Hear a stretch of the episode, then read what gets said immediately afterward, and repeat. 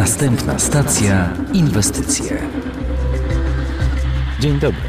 Wraz z całym zespołem Millennium Towarzystwa Funduszy Inwestycyjnych zapraszamy Cię do podcastu, w którym przybliżymy Ci świat inwestycji i rynków finansowych. Wysłuchasz tu rozmów z ekspertami, którzy pomogą Ci lepiej zrozumieć podstawowe pojęcia, mechanizmy i zależności związane z szeroko pojętym inwestowaniem na rynku kapitałowym. Prezentowane treści mają charakter edukacyjny. Nie stanowią usługi doradztwa inwestycyjnego, prawnego czy podatkowego, jak również rekomendacji do nabywania lub zbywania instrumentów finansowych. A więc jeśli już inwestujesz lub stawiasz w tym swoje pierwsze kroki, zapraszamy do wspólnej podróży. Dzień dobry, przy mikrofonie Michał Trojanowski, Millennium TFI i w dzisiejszym odcinku również będziemy e, mówili o funduszach, ale zabieram Was tym razem szanowni słuchacze, na taką małą wycieczkę, a konkretnie będzie to wycieczka w przeszłość. Porozmawiamy bowiem o historii funduszy inwestycyjnych, a o tym skąd się wzięły opowie mój dzisiejszy gość, Karol Ostałowski, dyrektor do spraw komunikacji inwestycyjnej w Millennium TFI. Cześć Karol. Dzień dobry, witam wszystkich. Y, Karol, nie zdradzę chyba tajemnicy, y, jeżeli powiem, że w naszym zespole jesteś miłośnikiem historii. Y, opowiedz proszę zatem o początkach funduszy inwestycyjnych. Historia funduszy inwestycyjnych nierozerwalnie wiąże się oczywiście z akcjami, a więc takim dokumentem, który dawał prawo współwłasności i udziału w zysku w danym przedsięwzięciu lub w firmie. W zamian za poniesiony oczywiście wkład pieniężny. Pierwsze tego typu transakcje odnotowano w około 1602 roku wówczas Holendrzy kupywali udziały w United Dutch East India Company, w tłumaczeniu Zjednoczona Spółka Holenderskich Indii Wschodnich.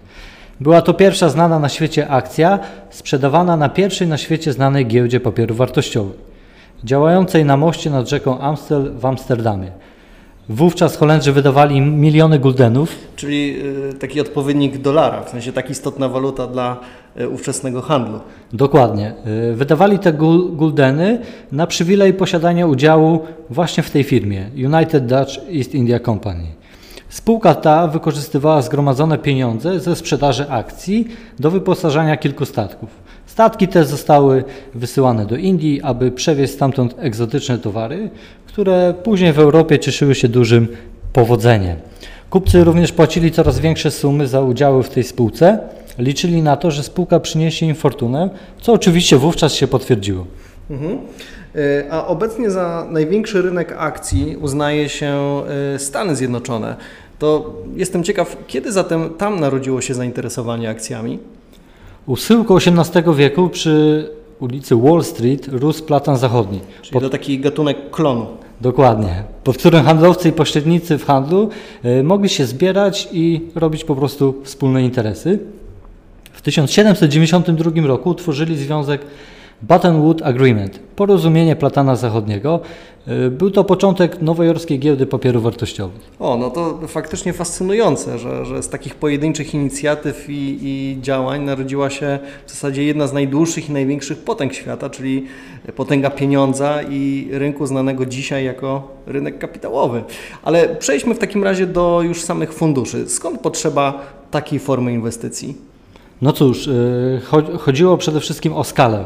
Kupcy i ekonomiści szybko zauważyli, że duże przedsięwzięcia wymagają skoordynowanego, spójnego i zorganizowanego działania. Jednocześnie większemu podmiotowi reprezentującemu pewną zbiorowość ludzi łatwiej było zyskać korzystne efekty w interesach, no i oczywiście działać na ich korzyść. Y, ponadto mnogość interesów uzasadniała powołanie osób, które mogłyby się całkowicie poświęcić pilnowaniu interesów tych zleceniodawców. Mhm. To y, kiedy zatem możemy datować taki początek y, znanych nam dzisiaj funduszy inwestycyjnych? Korzeni funduszy inwestycyjnych należy szukać jednak w Europie, nie w Stanach Zjednoczonych, konkretnie w Holandii, gdzie w 1774 roku powstały pierwsze firmy inwestycyjne, które właśnie gromadziły środki od małych inwestorów w celu inwestowania w prywatne przedsięwzięcia produkcyjne bądź handlowe no i tak, historycy najczęściej wspominają przy tej okazji holenderskiego kupca Adriana van Ketwicha oraz później żyjącego króla Williama I. Następnie e, fala wczesnych funduszy inwestycyjnych miała miejsce w Szwajcarii, gdzieś około 1849 roku oraz później w Szkocji w latach 80. XIX wieku. Idąc dalej, w ostatniej dekadzie XIX wieku pierwsze fundusze inwestycyjne znane były już w Wielkiej Brytanii, Francji oraz Stanach Zjednoczonych.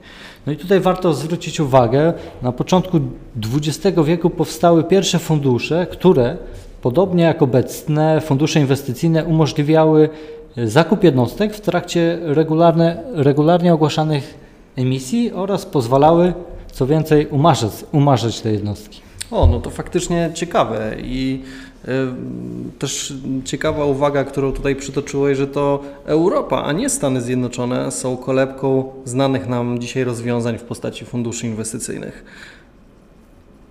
Tak, choć w latach 20.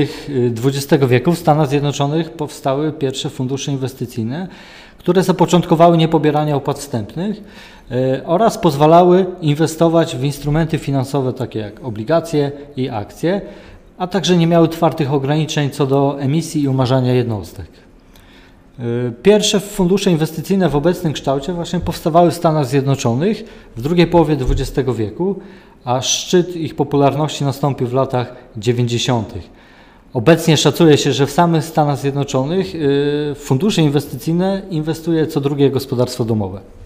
A jak w takim razie wyglądała historia funduszy inwestycyjnych tutaj na naszym lokalnym polskim rynku? W Polsce odbyło się to nieco później, bo pierwsze fundusze inwestycyjne zaczęły, zaznaczyły swoją obecność y, w 1992 roku. E, ale ich prawdziwy rozwój nastąpił na początku pierwszej dekady XXI wieku, co było spowodowane hossą na giełdzie, która być może jak pamiętasz rozpoczęła się w 2002 roku.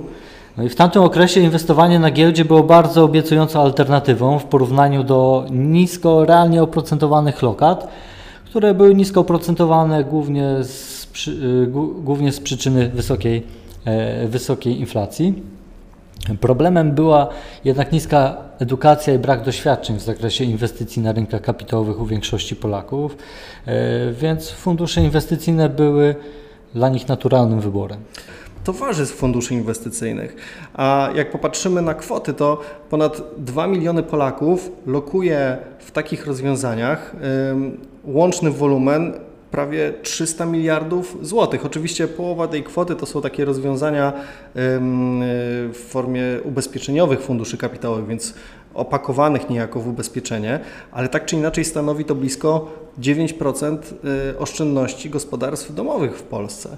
I y, dlaczego o tym mówię? Bo mm, na koniec chciałem Cię, Karol, zapytać może tak nieco filozoficznie, ale jak sądzisz, czy z perspektywy tej historii ten taki dynamiczny rozwój e, tej branży inwestycyjnej, on ma szansę jeszcze przyspieszyć, czy może to wszystko, co najważniejsze, to już jest za nami? Jak sądzisz? Osobiście wydaje mi się, że to pytanie, Michał, trzeba, należy zmodyfikować, bo nie zawsze chodzi o czas, a bardziej chodzi o nieustanne komplikowanie się rynku, który się staje coraz trudniejszym mechanizmem do opanowania.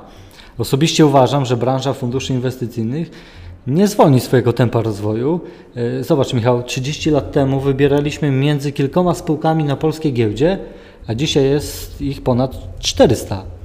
E, oferta TFI na dzień dzisiejszy jest bardzo mocno rozbudowana, a na świecie globalny kapitał jest głównie w rękach profesjonalistów, czyli firm inwestycyjnych, a nie inwestorów indywidualnych.